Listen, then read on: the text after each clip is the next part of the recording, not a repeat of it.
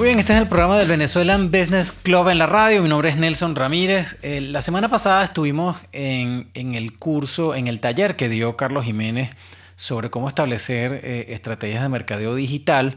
Eh, ahí conocimos un grupo de gente interesante y entre ellos o entre ellas está Maribel Vallejo, que es una venezolana que tiene un emprendimiento aquí en Miami y, y estuvimos conversando con ella varios, bastante rato y yo creo que vale la pena compartir la experiencia y por eso la invitamos acá para que nos dé una cátedra de cómo armar un negocio. Así que bueno, bienvenida Maribel al programa del BBC en la radio.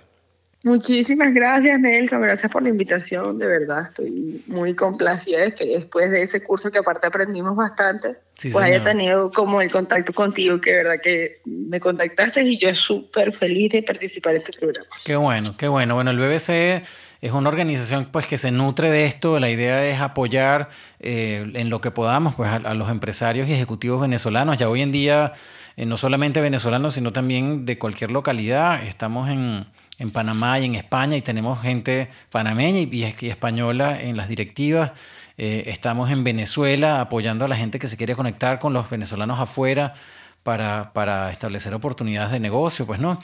Entonces, bueno, para nosotros más bien agradecerte el tiempo eh, y bueno, para entrar en materia, porque yo creo que esto es interesante, pues eh, Maribel tiene un negocio que se llama Piroclean, ¿no? Eh, y, y, cuando empezamos la conversación, básicamente lo primero que escuchamos fue, bueno, ¿de qué se trata el negocio? El, el negocio se trata de lavar ropa, ¿no? y pues todos nos quedamos así, bueno, lavar ropa, pero ¿cómo se hace un negocio de lavar ropa? Y ahí fue que empezamos a oírte hablar todos los detalles de cómo funciona. Entonces yo quisiera primero vamos a establecer, sin, entrar en, detalles de, de la trascámara, cómo funciona el servicio, qué es lo que hace el servicio. Bueno, nosotros lavamos la ropa y la planchamos. Cada una de lo que hacemos es que te mandamos una aplicación, una aplicación web, tú nos contactas y llegas tú, requieres eh, el servicio que requieres, puede ser lavar un edredón, planchar o lavar la ropa. Después puedes elegir el detergente de tu preferencia y luego nos agendamos y coordinamos vía WhatsApp para finalizar la hora o por donde quieres que te lo mande. Y listo, el, elemento diferenciador de nosotros ha sido el tiempo de entrega y que obviamente lavamos como que si lo hubieses hecho tú porque son los productos que a ti te gustan. Entonces, eso básicamente. Y alguien, pero alguien llega a tu casa, busca la ropa, ¿no? Y te la devuelve. Sí, sí, sí, sí, correcto. Entonces, claro, ese es el plus, que nosotros buscamos la ropa donde tú estés, puede ser en tu casa. Me pasa que tengo clientes que, tengo, que me dejan la ropa fuera de la puerta y le paso buscando y después se le entrego, coordinamos eso. Y, ese también es uno de, las, de los plus que tiene Piroclean, que creo que ha sido parte de, del éxito que estamos empezando a tener. Claro, y, y y mm, creo que la promesa es que te la devuelven el mismo día, o no necesariamente. Sí, sí, en menos de 24 horas también. Okay. Sí, es como son varios puntos que, ya mencionaste. Pues primero que puedes elegir el detergente de tu preferencia. Trabajamos con cuatro marcas que son muy reconocidas y bastante usadas. Eh, la otra es que tú también puedes eh, tener el tiempo que, que sea. Mucha gente me llama del trabajo, mira, en el carro, en la maleta está la, la ropa. Entonces, bueno, me abren desde el carro. Es como una comodidad porque lo que queremos es ahorrarte tiempo o sea, darte tiempo libre y menos ropa sucia y planchada, que es el eslogan que utilizamos para, para las personas que, que, trabajan con nosotros. Claro, entonces una de, una de las cosas que, que, aprendí yo en, ese, en el curso con Carlos es que una cosa es eh, una necesidad, ¿no? Eh, y otra cosa es demanda, o sea, que la gente esté dispuesta a pagar por esa necesidad. Entonces, eh, todo el mundo tiene lavadora en su casa, todo el mundo tiene plancha en su casa, ¿no? Eh, todo el mundo usa tintorerías. Entonces, ¿cómo te diste cuenta tú? Eh, yo supongo que empezaste a probar, bueno, vamos a probar lavando ropa, qué sé yo. ¿Cómo te diste cuenta tú que había realmente la gente dispuesta a pagar por este servicio? y yo supongo que tiene que haber un elemento de calidad agregado ahí, pues, ¿no? Para que la gente diga, estoy dispuesto a pagar por este servicio que es bueno, pues, ¿no? Claro, mira, empezó porque había una necesidad, el esposo de mi hermana hace Airbnb y renta apartamentos y él tomaba mucho tiempo sacar la sábana, lavarla y volverla a poner, o sea, cambiarla, tenía que tener demasiadas sábanas para hacer eso más, más efectivo, más eficiente.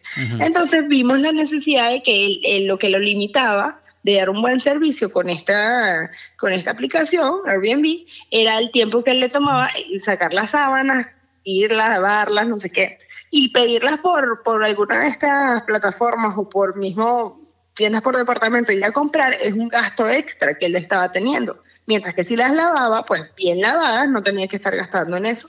Entonces, así empezó lo, eh, lo de el wash and fall, que es lavar y doblar. Entonces, era como ahorrarle el tiempo a él. Y al ver eso, nos dimos cuenta que en efecto la gente pasa demasiado tiempo en un laundry. El que no tiene el lavador en su casa, pasa demasiado tiempo en el laundry. Lo otro es que aquí, por ejemplo, nosotros empezamos en el Doral. En el Doral nada más hay un solo coin laundry. Eran muchas cosas que eran señales de alerta que obviamente la gente necesitaba. También pasa mucho que en, Doral alquilan las habitaciones, entonces es como eh, es hacérselo más fácil al, que está arrendado en una casa, no utilizar la lavadora, eran muchas cosas en pro, y entonces obviamente hicimos una, matriz de OFA, que es debilidades, oportunidades, fortalezas y amenazas de ese servicio, y qué nos hacía diferente. Y es así como este, igual lavamos ropa como cualquier coinante puede lavarla, con la diferencia que ya te mencioné, y bueno, obviamente al ver la necesidad en lo que pusimos la primera, aparte que otra cosa que te quería, Nelson, comentar es que nosotros empezamos a través de las redes sociales. Y eso fue lo que nos hizo como que nos, nos proyectó. Eh, y bueno, obviamente la gente se sintió identificada porque definitivamente la gente lo que tiene, tiene lavadora, tiene secadora, pero no tiene tiempo. Y entonces eso es lo que nosotros le estamos administrando, su tiempo. Ok, ahora, por lo que tú estás diciendo, pareciera que todo empezó más bien apuntando a, a, negocio. Pues no, en este caso, bueno, el negocio de tu cuñado, pero yo supongo que debe haber muchas más personas haciendo Airbnb que necesitaban algo parecido. Pues no, ¿E, ¿es por ahí te fuiste también o, saltaste directo a la gente directamente? ¿Sabes qué nosotros hicimos? Escuchar el mercado. discúlpame, y, yo sé que aún todavía no es la pregunta, pero me voy, a, me voy a presentar un poco. Yo estudié mercadeo y publicidad de los 4P en Maracay, en Estado de Aragua, y, y, estudié, y viví toda mi vida y trabajé en una empresa familiar eh, aprendí muchísimo y estudié muchísimo acerca del comportamiento del consumidor.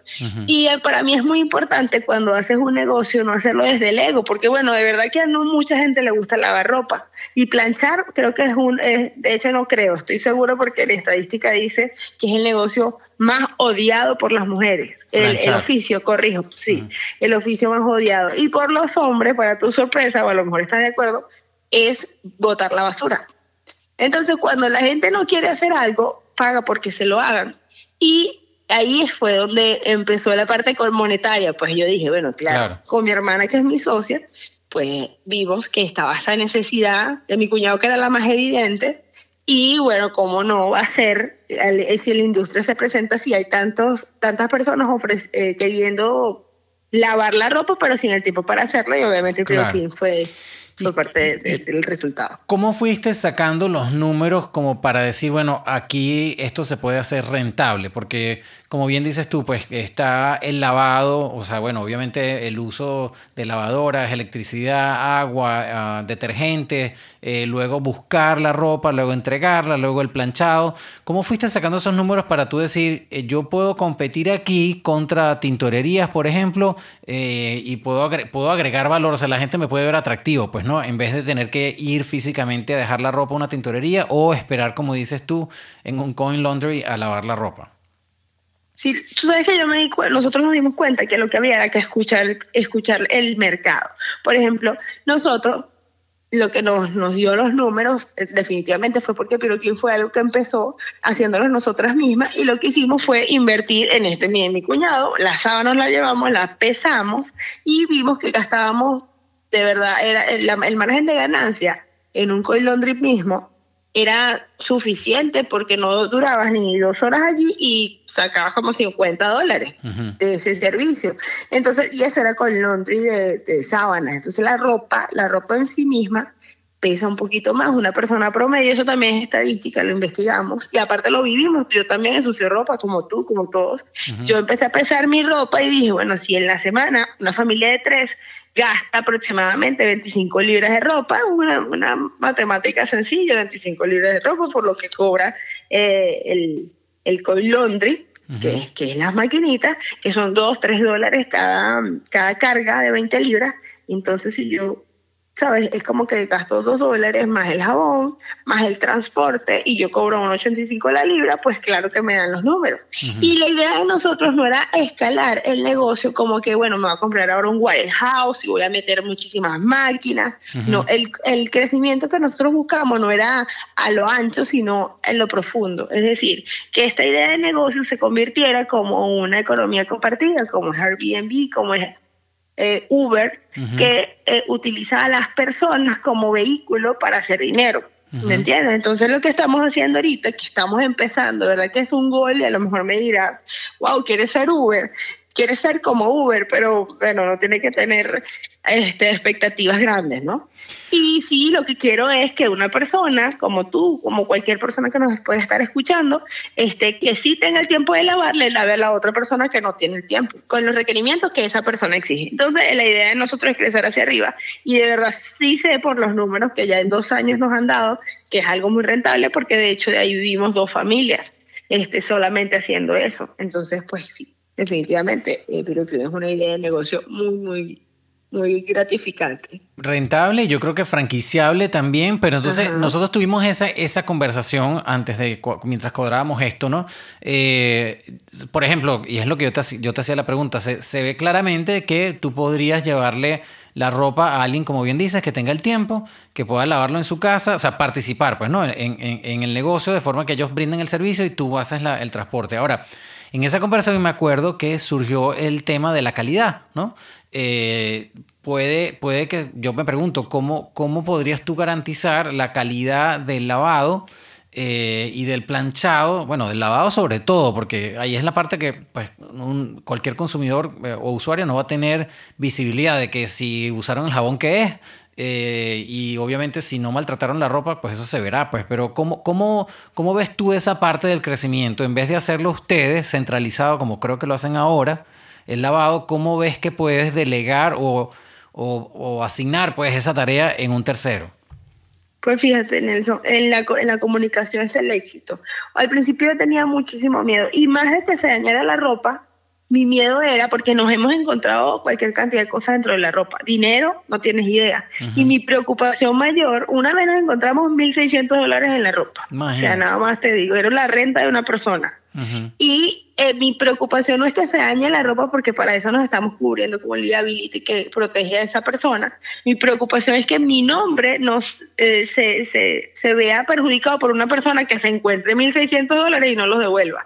Eso me daba más temor que que se dañara la ropa porque es ropa. O sea, obviamente hay ropa costosa, yo entiendo, bueno, a veces hasta el cariño que uno le tiene, pero este, eso lo, lo cubro con, con seguro que me cubre a la persona que si le pasa algo que gracias a Dios ha sido contada las veces, no te voy a decir que ha sido un servicio perfecto porque no estoy aquí para mentir, ha pasado detalles, este, pero de un universo 100% de, de servicios, solo el 3% a entonces para mí no es nada, para nosotras no es nada. Mi mayor preocupación es conseguir gente que tenga los valores que nosotros tenemos con respecto a eso, a cuidar, a, respetar la decisión del cliente con respecto a los jabones.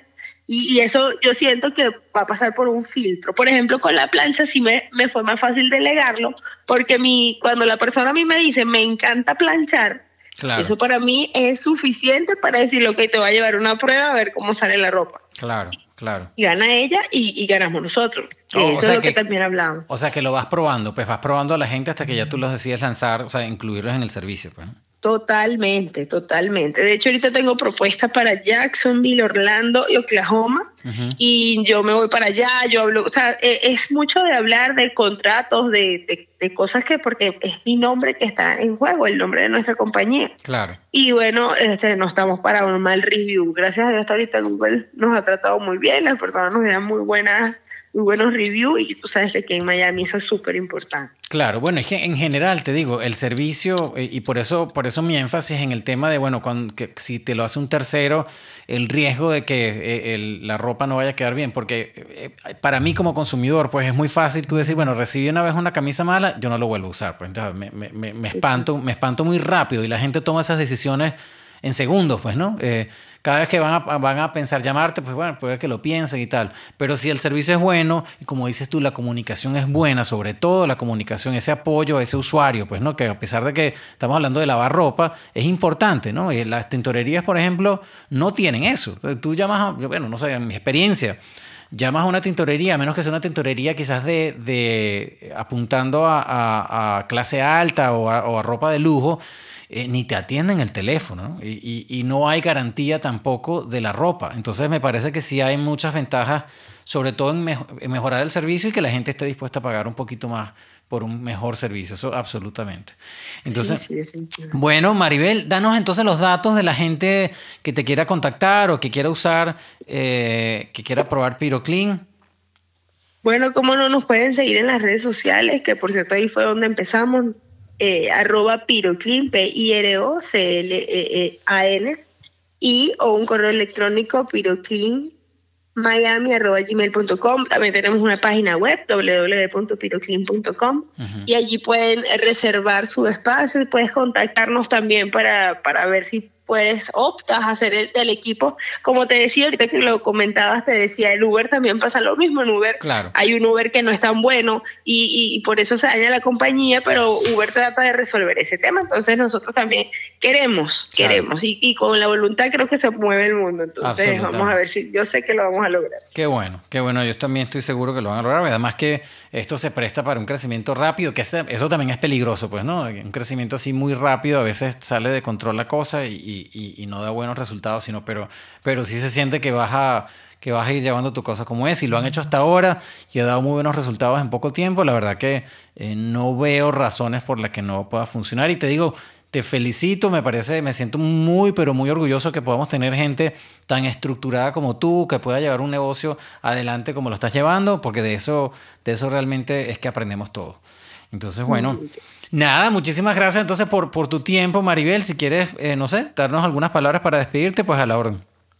Mil, mil gracias a ti, Nelson, de verdad, por la invitación y por esas palabras, de verdad, me llenan de mucha motivación, de gasolina para seguir adelante. Le quiero decir a las personas que nos están escuchando que tal vez no, que, no puedan, no estén aquí en Miami, por alguna razón están escuchando esta, este, este audio, quiero que sepan que lo que tienes que pensar siempre es cómo puedes solventar un dolor o curar una necesidad y haz tus negocios desde el corazón y hazlo lo mejor posible para que tú veas como todas las cosas que se hacen con bien, pues terminan bien. Así que bueno, eh, muchísimas gracias de verdad por la oportunidad. Sí, señor. Bueno, y te esperamos que, que, que puedas unirte al club pronto o pues nos visites por ahí en alguno de los eventos, porque yo creo que pues gente como tú le agrega mucho valor a la red eh, y eso para nosotros es prioridad. Y, como dices tú, tienes mucha razón. Yo me acuerdo uno de mis jefes que decía, si uno resuelve el problema del cliente, te ganas el negocio, siempre. En, en vez de pensar en hacer dinero, no piensen en hacer dinero, no piensen en tal cosa, piensen en atender la necesidad y resolver el problema que tiene tu cliente y por ahí te va.